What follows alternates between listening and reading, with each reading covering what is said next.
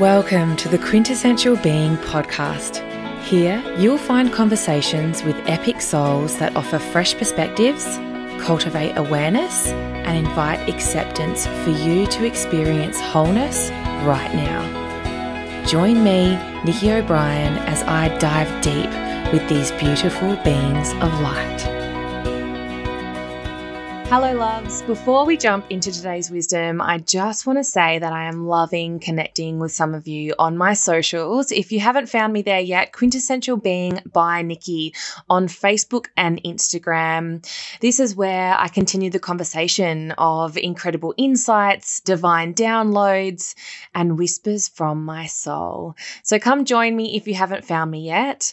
I'm also coaching audio editor and producer. So if you want help, stepping into your personal power, using your voice, and sharing your heart centered message with the world, come and work with me. If you're ready to go all in on visibility, and if you are done with having a podcast on your to do list, I am your girl. I am about to start my zero to launch online program. It's six weeks, 12 teachings where you can Hold my hand while I lead you through how to create your very own podcast. Let's make some impact and let's get ready to make your message heard. Okay, Marla Kennedy. I was lucky enough to come across her through an online event that I was running where we were talking about rituals of rejuvenation. Marla came on and chatted to us about self acceptance, and I just knew I had to get her on the podcast. She helps women shift from self doubt to self love so they can feel confident.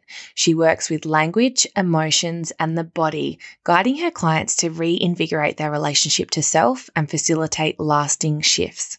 She's a life coach, an EFT practitioner, an ontological coach, a writer, and a mama. Her mission is to help women prioritize self care and self acceptance, ensuring they give themselves permission to always be their authentic self. Let's meet her.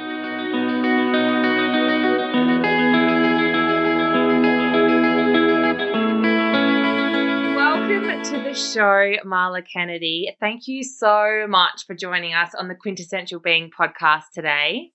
My pleasure. I'm so happy to be here. Oh, I'm super excited to chat with you, Marla, because you have been and really like you're still probably on an epic self acceptance journey. And I feel like self acceptance is like the new self love. Like self love had its like day in the sun, and now it's time for like self acceptance. It's like the next layer that kind of like drops in, right? Yeah, I love that. That's so good. And I totally agree. I just think self acceptance is like foundational. It's so important. It's so key. You can't get you can't get to self love if you don't have self acceptance. So it's crucial. It really is. Like like maybe we can start with like what does self-acceptance really mean to you like how do you know what are the symptoms in your life that show up that tell you that you are getting better at self-acceptance this is might sound like kind of depressing but for me it was really about looking in the mirror and not like flinching you know like it's really to me you go from like the self-doubt and the self-hate to self-acceptance um, and it, you know, because I have um, vitiligo on my skin, it was a really like I was really slapped in the face with that journey of. It seems like a superficial thing, but it's amazing when parts of your visual appearance is I was going to say taken away from you. I don't know if that's quite the right, right wording, but it kind of was like it was very confronting to have my skin like lose its pigmentation and have to to look at that and be like, oh, hang on, okay, now I have to either deal with this or things aren't going to be going very well for me. Mm. So tell us, when did you get diagnosed? Well, when did it start happening? That started, I'm just thinking about my years. It was 2012. I noticed the yeah, I noticed the first patch, and it was a tiny little white patch, like a five cent piece on my um, hand, and I kind of I didn't know what it was. I remember I was sitting at my desk at work at the time. I worked for an accountant, and I saw it, and I was like, "What is this?" And I was kind of like horrified about it. And then I um, went to the doctor, Oh, he was such a funny doctor, bless him. I'm really glad he delivered the news, actually. Yeah. But he, he, I sat down. He's like, "Well, you're not gonna die." That's the best way to deliver it. I'll just sandwich that in there first. yeah, it was. He was. He was. He was great. And then um, he just told me what it was, and he said. Then he, proceeded to tell me it's really unpredictable. There's nothing that causes it. There's no cure. And I was like, well, that's helpful. Mm-hmm.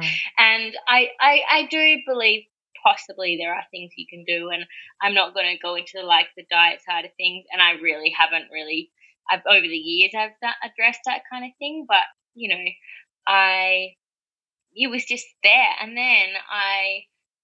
I just had that little patch and nothing happened. So I was really comfortable with for years. So I continued on with my partying and working and whatever.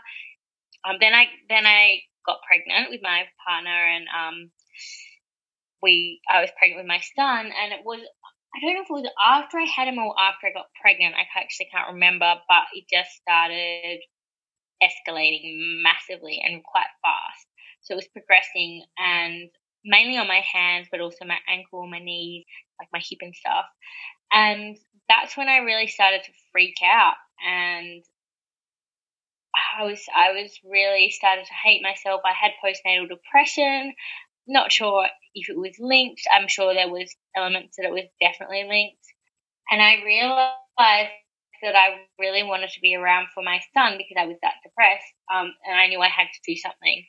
So that's when I started diving in. I mean, I was I've always I've been into um, spirituality and personal growth stuff since I guess like 2010.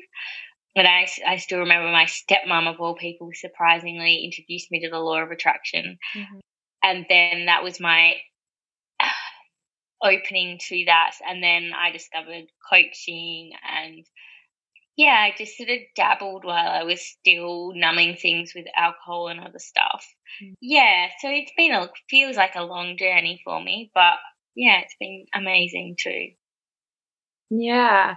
I can't even imagine like having those two coincide where you you know you have the birth of your first son um, because I feel like that it's so underestimated the journey from going from maiden to mother. Like I personally got totally lost after having my son. It's just such a you know, no amount of no amount of books or material or spoken like spoken experience to you can convey the the massive transformation that happens in that and then having on top of that you know yeah that sort of escalating for you that would have been so huge so once you could sort of start coming out of the depression and the um, the battle with it, what was your first real? I guess what I'm asking for is like relief around it, like the the balm that would sort of soothe you. I guess you could say. Oh, that's beautiful. I just remember. I mean, when I was in the like postnatal phase, I was doing a lot of. I I just started committing to myself, so that was kind of before I started to just get into this commitment with myself, but I wasn't really addressing my skin. So I started waking up at like five. Um, and it was just some time alone from my son. So, um, and my partner was working a lot, so it was the only time I could have because we had no support when we were on the Gold Coast. And um, yeah, I would have that time for, and I would journal, I would tap, I would meditate, mm-hmm. I'd do all different things. Um, and then we moved down to um, near Byron um, about a year later. And so I had the like ritual stuff and there was that stuff, but I still, it was still the self acceptance was not there. It was really missing. And so I started um, working with a coach, Amy Louise Cash, who really helped me. Um, tune into like facing off with my skin, I did um, actually won a spot in one of her programs, I think, and then I I just started doing um, work with her, but I started also really like just consciously bringing attention to my skin, and so I'd lie in bed at night and I would um, just say give gratitude to my skin because I wasn't at the point where I could look in the mirror and do mirror work. I just wasn't there. That was way too much of a stretch. So I had to start really small where I wasn't actually looking at it. I was just talking to it and slowly, slowly built up. But I think um, the biggest, one of my, and I say self love here because it really was like overarching, but my biggest act of self love was getting sober. And so when, at the time that I let go of alcohol, I wasn't a big drinker. Mm-hmm. I had been in the past, but at that time I wasn't, and I just made the decision, and it was a really easy decision for me. And I had given it up for a year prior, um, a few years earlier, um, and that had been the same, really easy. So I knew I could do it, and I knew I wanted to, and yeah, so that was a really big part of it for me because it allowed me to feel everything. Mm. I stopped. There was no, there, even if I was just having like a glass of wine, because at the time I would have like spritzes, so I just have like a glass of wine with like sparkling water. But there was still taking the edge off. There was it was so there was no edge for me. And by feeling everything, I could move through it, and I could um, shift and come out the other side. So it was that was really, really important for me. And I'm a huge advocate for sobriety. And I, I, I, guess I kind of do wear it like a badge now a little bit. And I, I, you know, I've heard of people who get sober and then they don't drink and then they feel like they're attached to the sobriety. So they'll have a drink so they can't be attached to that label. And I, I'm not into that. That just doesn't sit for me because I really, I feel like it's a good thing mm. and it's a mm. really supportive thing. Mm. And, um, it's, it's really changed my life in so many ways, in so many beautiful ways that I just love it. And, and years later in 2018 as well, like I used to be a massive, so I kind of think I replaced alcohol. Well, I had sparkling water and stuff, and I still love to drink that. But um, coffee became a really big vice for me, and I would drink a lot of coffee. And there was one point I was drinking like four cups a day, which, you know, it, it doesn't seem like that big a thing, but it really it was it was getting to the point where we were traveling, we were in Japan, and I was so angry because coffee shops wouldn't open there. It was really hard to find until like 10. I needed my first cup at like 6. So I would like stop my partner from going to where we wanted to go because we'd have to find coffee. I'd be really, really angry, or I'd have to drink this sugary stuff from a can from the vending machines everywhere. So I'd go on this massive high and then I would crash. And I realized there, I was just, I just realized how much I was like relying on something and it was actually had a hold on my life like alcohol i, I recognized the pattern i recognized it was the same thing. And so i decided uh, we were in england and i was about to do this really intensive three day workshop and it was over two weekends three days and then three days like i think. No three and four maybe. I think it was longer than that. Anyway so it was a really intense like start at 8 a.m finish at like 11 p.m kind of thing um, with preston and alexi Panos, um, Preston Smiles. And so that I had that that I was about to do. And I just decided that I wanted to be detox, like I just wanted to be clean completely for that workshop. So I decided on the morning of it to quit coffee. In retrospect, I probably should have cut down from four cups mm. a few days earlier. Yeah, what were the headaches my... like? well, let's just say it was chronic. And then I was doing this huge workshop of somatic stuff and like mm. all, like it was so intense. Mm. anyway and then I had these pounding headaches for the whole time. Yeah. So really detox I cleared out a lot. Um and yeah I mean I've had like decaf coffee since then a few times and um every now and again I've had coffee like but I I wouldn't it's so funny actually. My partner brought home he doesn't drink coffee either. He brought home he works he works um in a coffee shop part time, and he brought home a coffee, and I don't know why he ended up having it, but he did, and it was half a shot. So he's like, "Oh, I thought you might like to have just have like a sip," and I reckon I had two sips. I was off. I was so like I lost it, and I just was like, "Wow!" I just it's amazing how much you desensitize to, to desensitize to this stuff. It's it seems so normal, and yet I think it can it can it really affects us. And I tracked that tiny smidge of coffee that I had. I tracked my mood that day, and I was all over the place, mm. all over the place. I can't I can't even imagine how I was functioning on as much coffee as I used to drink. Mm. And I can't imagine how I like accepted myself because I would I felt during that day with a tiny bit that I was doubting myself, all this stuff. Um, and the same with alcohol. Like I was I was really even after just one or two glasses I would feel the, the come down and the depression and then not not necessarily identify or consciously I deny that it was like linked. And it really was. So um yeah, that's a long way of saying that that was a really big part of my journey to self love, self acceptance. Um, yeah, it's really key.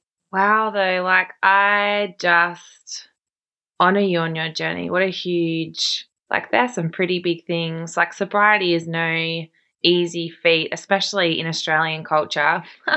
you know, like it just doesn't, um, it doesn't compute for a lot of people, you know and what a gift to give yourself. And the reason why you went sober like to explore your edges and to to really feel like ah oh, like your courage and your bravery is just so awe-inspiring honestly. Like i just um i'm floored. And then to do coffee? Babe you're like my hero. Oh thanks. I do i have to admit though i do still i like will drink cacao and stuff like that. So there's probably stuff in that but it's very different to yeah. to coffee. And um yeah it's i just think i really believe when you really want to do something and you you decide and you make it a thing of your past it's it can be really easy to let go of because it's all the it's the crux and the, all the things underneath the the insecurities and stuff that keep you really attached to it that's what I want to focus on. Like, how did you, how did you laser in on getting comfortable feeling uncomfortable? As a society, it's really hard for us to feel negative emotions or to feel anything other than like happiness. Like, we just really struggle with it, like depression and anger and all of those. Like, there's a whole myriad, like grief, shame, all that stuff is so tricky to battle with. So, what was your process or approach to yourself when those edges were coming up and you didn't have alcohol to, you know, to numb it anymore? I didn't want to die. Mm. And I know that sounds like it sounds dramatic, it sounds depressing, but I didn't want I was so depressed that if I kept going the way I was going, I don't think I would be here. And I didn't want that for my son. Mm. I wanted to be a role model for him. Um, and to, and I wanted I wanted to show him what is possible. Mm. And I still really believe in that. I wanted to, and I, and it wasn't just about him as well. Like, I was sick of feeling so much pain. I was in constant pain all the time. I hated myself. I hated my life. I resented everything. Um, and while I was very into personal growth and I loved all that stuff, it was, that was, it was still there. Um, and so I wanted something to change. I wanted to have the life that I always had thought I would have because my expectations of my life were so different to what was unfolding at that time. And it was it was like I was at the lowest of the low. All I could do was go up. Um, and if I had to feel and challenge myself, to get to feeling better, then that was okay because I it was bigger than me. Hmm. I feel like there there's like a threshold that you got to cross there where it was kind of like you were in so much pain and you didn't you know you didn't know you knew you wanted to be better but you didn't know how that was going to happen. Can you tell me about crossing the threshold? Like what what does it feel like to cross over? I mean, I know we've all we never we never arrive at the destination right? Like life's the journey and like we have to there's always going to be cosmic two by fours like sent our way that we have to kind of navigate around. But um i feel like that was a huge you know whether you want to call it a threshold or a corner that you turned can you tell me about moving through that? Yeah so i guess i i had my self-care my self-love and all that stuff but i also started um, and I didn't consciously realize this. One of my uh, mentors reflected this idea of um, what I'm going to share uh, when I was on a call with her, and it was like, well, that's what I actually did without even realizing. So I, I had my like self care, um, and then I had my purpose, and I started doing something that was my purpose. And initially, when I was on the Gold Coast, that was network marketing. Mm-hmm. So it gave me something other than my son and it gave me some meaning in my life. And so with that meaning there came some hope. And and I'd studied coaching, so I started I decided I wanted to do ontological coaching back in like 2011 maybe. And or even earlier. I wanted to do it for a really long time and then I finally started in 2000 I don't know if it was 12 or 13. The years don't matter anyway. I just always Time is an illusion. yeah, it's, it is. Um, yeah, it really is. So anyway, so we started, I started studying it back way back then and it was an 18 month diploma. Um, and I, lo- I totally lost what I what my point was. But well, then okay. I, you know, and then so I was studying that, and I realized and like I knew I wanted to coach. And then I finished that and I had my son. So I had my son just as I was finishing. So that was 2014. And I had like, it's one of those things where you had a load of coursework. It was very paper heavy, but there wasn't a deadline because it's all about your way of being. And I really went through some massive changes when I started my coaching. During that journey, I'd actually um, been engaged before that. And then I met my partner shortly after. And it was like my whole life just changed basically in that time. And so I knew I wanted to be a coach, but I didn't do anything. I somehow just didn't have the confidence. So I like wanted this purpose so badly, but I went into like the network marketing thing at that point.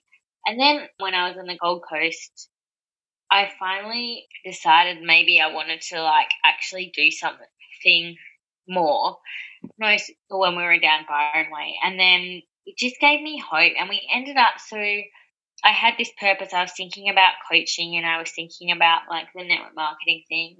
And then my partner and I made the decision because my partner had a lot of back pain and he was a plumber and really he, he was on workers comp for a while and he's a really fit he's always been a really fit guy but he was his back was just giving him so much grief and so we made the decision to sell our house and just go travel and just like screw it all because we were both having a hard time. And so we, that gave me hope too. And it took a long time to get to that point. But travel really gave me something because we, when we went, we decided we were going to do a travel blog and a travel vlog. And my partner decided he was going to try. We just decided to get a camera and just give it a go. Give it. Um, we had no idea what we were doing, and our our. But it was so fun, and so just before, like we started like going out and filming all around Byron and stuff. So really beautiful setting, and really it was so rookie. well, actually, I was really impressed by what like what people together considering. Mm. Um, anyway, so we went traveling and that that was really like a big threshold for me. And that, like I'm really blessed that we got to do that. And we were we went to like 13 countries and we succeeded at failing at a vlog, which was so much fun. And I realized that I wanted to coach, not write travel blogs. and so I finally put out I finally put myself out there as a coach and started working just like minimally in that and gave me some meaning so that mm. it was wasn't just being a mum and I was still, I still was leaning into the self acceptance. I still am leaning into the self acceptance. There's always something else that comes up. But now I'm at the point where I'm so grateful for my skin. It was the biggest blessing because if that hadn't happened, I wouldn't love myself like I do. I mm. wouldn't know what self acceptance is. I'd probably still be numbing with all the edges. I'd still be probably playing small, like stuck. I just, it was such a gift. And I really see that now. And look, I don't want it to spread anymore. Like, I'm happy with how it is right now. Like, I, I'm really accepting that. So, you know, if it um, escalates, which it could well, then I'll be diving deeper into the work of loving myself even more and having to do a, a lot more work because that's life and that's what happens. But yeah, right now it's it's good and I'm really grateful for it. And even if it does progress, I'll still be grateful for it and I'll still love it because of all the lessons that I've learned because there have been so many and it has changed my life in in beautiful ways. Mm. And I can like so hear in your voice as well how genuinely grateful you are for that. Like it's so beautiful. Mm. Oh, it's just gorgeous. So, for those of us who don't know, can you tell us what ontological coaching is? yeah. So I generally don't, I always mention it, but I generally just am a life coach because it's a lot easier. But um, ontological coaching is, it was originally kind of started by um, these guys from Brazil and then it was brought to America and then brought to Australia. And it's a study of your language, emotions, and your body and their interrelationship. So it really works in your way of being and it really um, impacts your nervous system. So there's a lot of somatics in there, and they did a lot of scientific testing on on it. And it's really gentle, it's really gentle, and it can be really subtle and I mean, while I was studying, I was was being coached, and it felt like the safest environment. It just felt like people were listening to me, and it was so safe. It was. It's not the style of coaching where you're like, you know, go for this goal. It's really gentle, like and comforting almost but my whole life turned upside down and transformed and like i left a relationship and set all these really strong boundaries with people in my life like massive things. Yet i was held in this really gentle nurturing calming way and being coached and coaching people in this way. And i know it was related to that. I know it was definitely that style of coaching and how deeply it works on your nervous system and yeah, and I just feel like there I just wrote down like safety, like that. It's such a basic need for us as humans, isn't it? And especially to like unpack all the all the shit that we pick up from our from our childhood, from our you know, from going through teenage years to an adult, like it yeah, safety I feel like safety is one of the most underrated things. Like if you can feel safe, you can you can shift. You can shift the stuff you know. So is it kind of mm. like NLP and like the basis of like you know how we do like mantras and affirmations? Like obviously it's not that but that's kind of if we were to make a connection that's kind of what it's like because it's you said that it uses language and emotions and your nervous system? Yeah and your body. So you know i really don't know much about nlp at all. My mentor alan who brought it to australia he used to talk about nlp um, and he's done NLP, and he said there were some similarities, but obviously he was like just a massive advocate for ontological coaching as his preference. Like he didn't use NLP at all; he only used ontological coaching. Um, so I think there are similarities, but I don't know that much about NLP. NLP, so I can't really say. But mm-hmm. um, so that it's it's not so much affirmations. There's there's a a, element of it around declarations. Mm-hmm. But these de- declarations, it's it's not just about your language. It's really embodied, and it's really it, it, you have to get into your emotions and how it's really ca- carried in your emotions to make this declaration, and it really influences your whole way of being. So can you give me like an example of something like something that you'd like switch from to? Like, do you know what I mean? Like, I'm I'm getting the sense that once you can kind of find that, that you really like pivot almost. Like you can you can do this gentle pivot. Yeah, so I guess, for example, it works. So you start with your uh, your language, and Alan always says that your language is a predisposition for action. So that's really like a key part of the language element. And then it really looks at your assessments, which assessments are like opinions or judgments, um, and how you perceive the world. So we all have our context or our frame of reference that is based on our demographics, our social history, everything that we have experienced frames how we see the world. And then from there, we make assessments and we make assessments about ourselves and we make them about other people. And so sometimes they can be grounded, which means we can take them on. It can be really useful. Sometimes they're not, and we can let them go. And there's processes and stuff you can go through to really unpack that. Then you go into, um, and I'm doing a really like quick, quick rapid fire thing in this. Um, then you go into like your emotions, and in your emotions, there will be things. There's, there's six main moods that they focus on, and so they oppose three oppose the other three kind of thing, and then you have your emotions with them. So there's like resignation, resentment, anxiety, and there's acceptance, ambition, curiosity. Um, and so we generally tend to live in one of these main moods and then overarching for a longer period of time. And then you have your day to day emotions that you shift. So if you're living from like a mood of resignation, for, for example, that can be really heavy and you carry that in your body and it really affects your nervous system, obviously. And then, so you want to look at shifting out of that mood to another mood, and then you want to go back to your language. You look at the requests you're making, the requests you're not making. You'll look at the assessments, um, and you'll you'll start from that. You'll get to making declarations that will shift your mood. Holy um, fucking shit!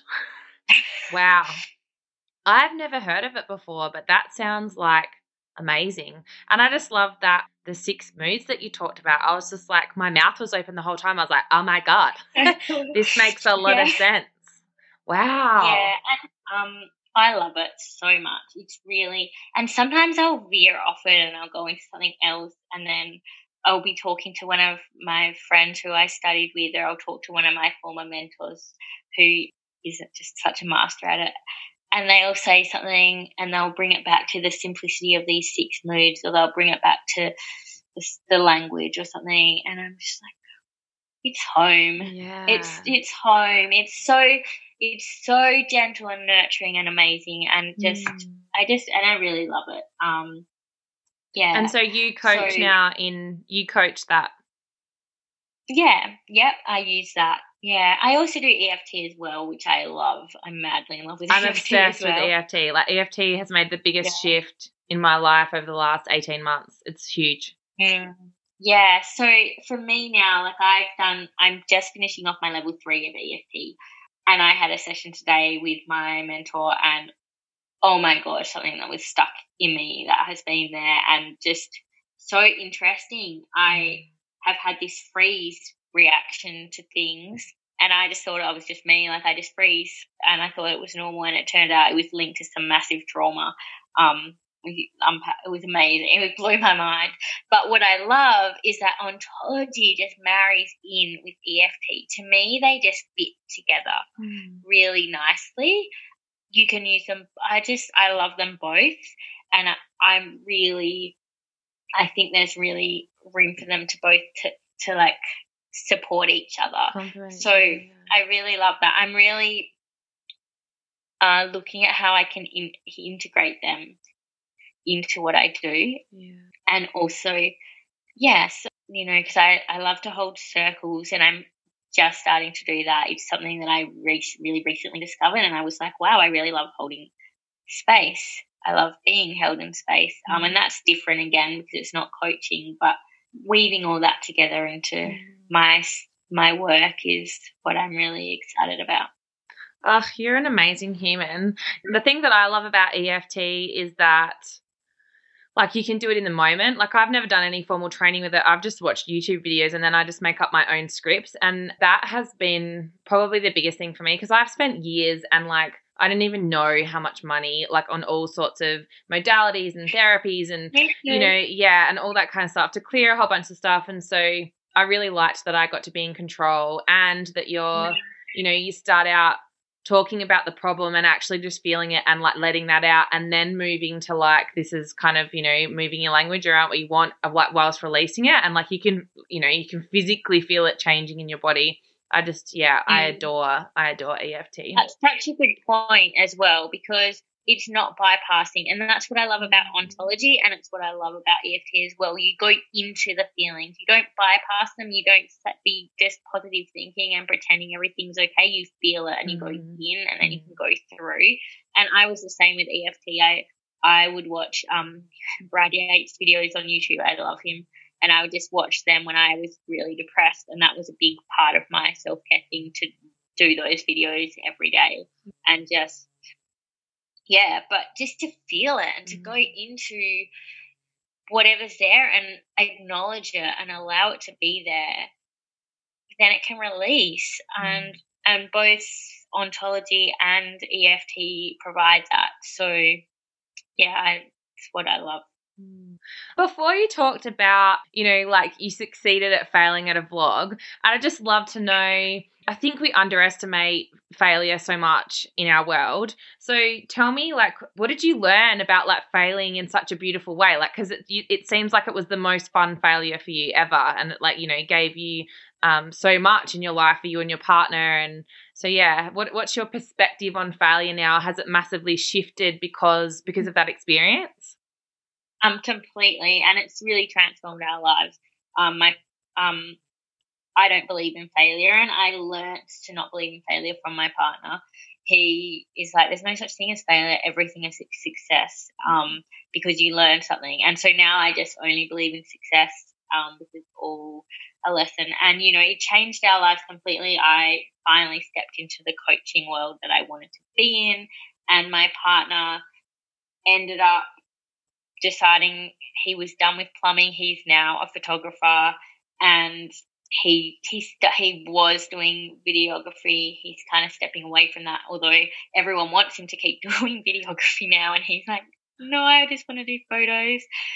So he's he's navigating that, and he loves it. It's absolutely his passion, and I may be biased, but I think he's really really good at taking photos, and he takes all of my photos. So I'm really lucky in that way because I get lots of photo shoots, which is another act of self love and self acceptance because you have to be comfortable with yourself. I learned so much about myself by getting in front of a camera, and I think maybe it would be different if it was with a stranger. It would probably be more of an edge, but I highly recommend to people if you want to get comfortable with yourself, go and do photo shoots because you'll learn so much about you. That's such a beautiful piece of advice. I love that. I, yeah, in the last maybe four months, I've sort of opened up to that theory too without even really knowing it. Like, you know, it is an act of self love and it's really yeah, it's like it's like that mirror work really, just just in a different kind of way, right?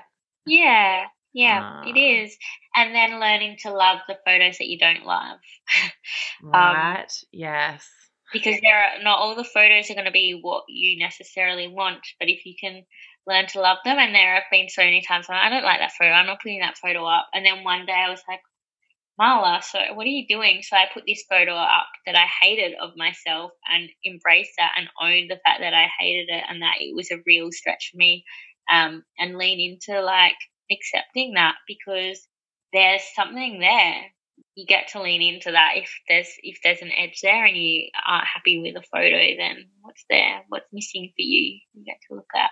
Oh, a hundred percent. I um I have a friend who started like the She Is Me movement here in South Australia and it's all about like normalizing normal. So she gets these beautiful photo shoots of like hundreds of women and they all wear like black bras and black undies. And I was part of one last year and then she yeah, she's recently posted up a photo and I'm in the photo and I'm like, it's all fun and games until, you know, you're like all on board until it's you in the photo and then you're like, yeah, it pushes your edges and it's really hard then to accept all of you, especially on you know more of a um, more of a public scale, mm-hmm. I guess. Yeah. Yeah, totally. I remember having to do, well, not having to, but I really wanted like photos of me in like bathers or a bikini or something. And like in my head, I was like, oh, they're going to be edited so I look like this super like gorgeous, like model esque thing. And then I like got the photos and I was like, oh, I'm really short. you know, and obviously I know that because I'm five foot two, so I am really short, and you know I've got curves and all that kind of thing, and um, it was a real edge for me to look at have photos of me in like bathers and a bikini and stuff, and yeah, but I lent into it. Mm, I love that.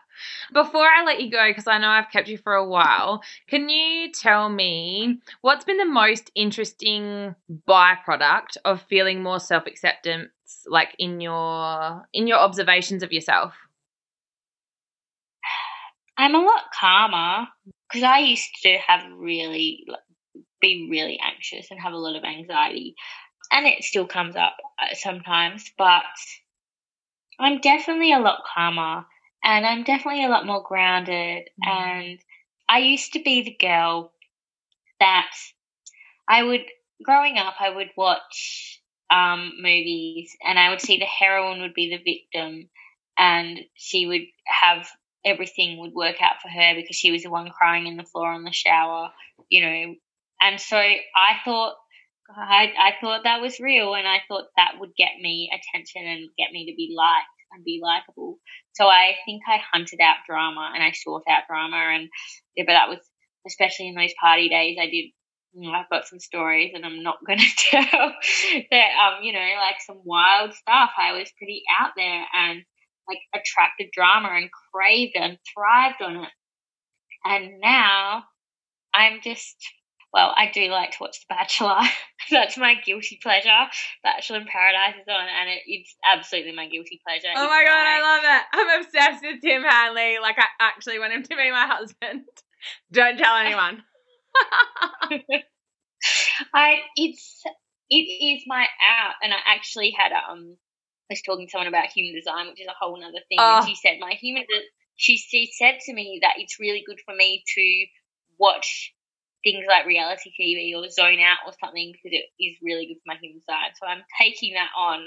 Um, but yeah, apart from that, I really don't like drama in my life. I'm a very low key, calm, person and it was so funny when my partner's the same we really just like to mind our own business and when we first shifted into this like acceptance of who we were and letting go of all the drama it seemed to like chase us and we just like leave us alone. Because all these people trying to like unpack theirs will kind of project onto us i guess because we were being really like calm and centered and getting more and more and i feel like more and more, the more I accept myself, the more I lean into that, the more grounded I am and the calmer I am. And yeah, I have my my my outs. I live vicarious through through the people in paradise in some ways, but I also am so would never want to have that life now. Yeah. Where once upon a time I would have like before I accepted myself, that was the life that I wanted more than anything, and now I'm just I like my quiet, happy life. mm, totally, and the Margaret River is such a beautiful place. So you're offering the self love yeah. experience. Tell me about it. Yeah, so I haven't um, really launched it yet. It's still a work in progress, um, but it is. I'm creating like a membership. It will be a monthly membership around um, self love, self acceptance, all that good stuff. There will definitely be circles and EFT in that. Um, so it's kind of a stay tuned kind of thing because I'm still kind of nutting it out. I actually am also working on another program that will probably come out first. Oh, cool. Um, yeah, and that's going to be, um, it's going to be a sh- nice short four week program. I'm really, really excited about that. So, yeah, those two things are definitely my next two things. And then I just do the one on one stuff. So, um, but yeah, everything, you know, it's a real mix of ontology, EFT, um, circles. So tell us where we can find you. Like, where's all your digital hangouts? If people want to work with you one on one, tell us where we can where we can hunt you down. Yeah, thank you. So Instagram is one of my favorite places at Marla Loves, and it's M A L A and then Loves with an S. And then also, I have a Facebook group which I am very active in. It's called the Self Love Community for Women Tips on How to Live a Purpose Driven Life.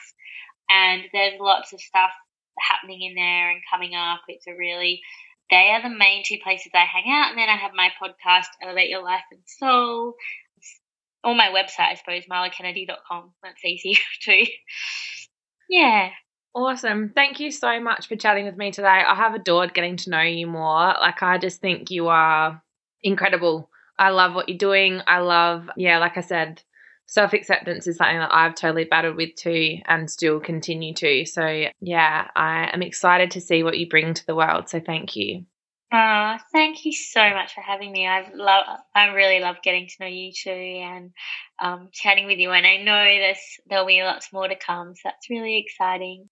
An incredible chat with Marla Kennedy. It really brought into focus for me you know, the growth cycle from self hate to self doubt to self acceptance to finally self love. And I mean, you know, it's not about skipping steps or doing it in a linear way because it's never a linear process, right? But moving gracefully through each of those phases and sometimes slipping back again, you know, we all have to do this over and over again. We are. We are part of nature. We are cyclical. So, my biggest takeaways to help through that cyclical process is definitely to commit to yourself. Time alone and be conscious, bring conscious presence to the part of yourself that you don't like. I have to share with you an incredible experience I had this morning where I woke up and I felt completely clunky. I was definitely going down the rabbit hole of negative thinking. I was tired. I didn't want to show up to the world. I was at that point where I needed to surrender to my feminine flow. By now, I know that when those moments hit me, if I need to tick off a couple of things in on my to-do list because we're all human, right? We have families and life and business and things that we need to show up for. I knew I wouldn't be able to move through my day and show up how I wanted unless I shifted how I was feeling. And so I had this beautiful idea to dance. And I am not a dancer. Like I I can move it on the dance floor if I've had a couple of drinks, but I definitely don't have never fully surrendered into dancing like no one's watching. This morning was a completely different experience. I was like, right, straight into my room, grabbed my speaker, put on my favorite song, and started moving. And at first, I was like, oh, I feel you just feel awkward and like if anyone was watching you it's like you can you can see yourself from i don't know from another perspective right? And you're like oh stop being such a loser nikki. What are you doing? God what are those moves? And i moved through the discomfort and just kept on going then I was shaking it out of my body. I started bawling my eyes out, moving, shaking, dancing, jumping around, and really processing physically the emotion that I was feeling put on song after song. After about five songs, my son came in and joined me. We had a dance party, and I really, like an un, I was wild. I was free. I was moving like I've never moved before. I did not care what I looked like. I was moving for the sake of healing. And it really, dawned on me that this was my connection to my wild. I could feel my edges expanding. I could feel my energetic container expanding and oh, it felt good. And it completely shifted my mindset in an instant. Well, not an instant, obviously, like four or five songs, but in those moments, I allowed myself to move through the emotions and I came out the other side. It was magical. I felt like this is definitely now part of my self care toolkit. When I'm feeling funky, I'm going to sink into it. Embodiment dance, it really, there is something to be said for it. From my heart to yours, thank you so much for listening today. I would love for you to share this episode with a friend. You know, we are all seeking to feel whole, to feel seen and heard and felt, right? So send this out to your most precious people. And thank you so much. I deeply appreciate you and your hearts and your ears. Till next time, big love.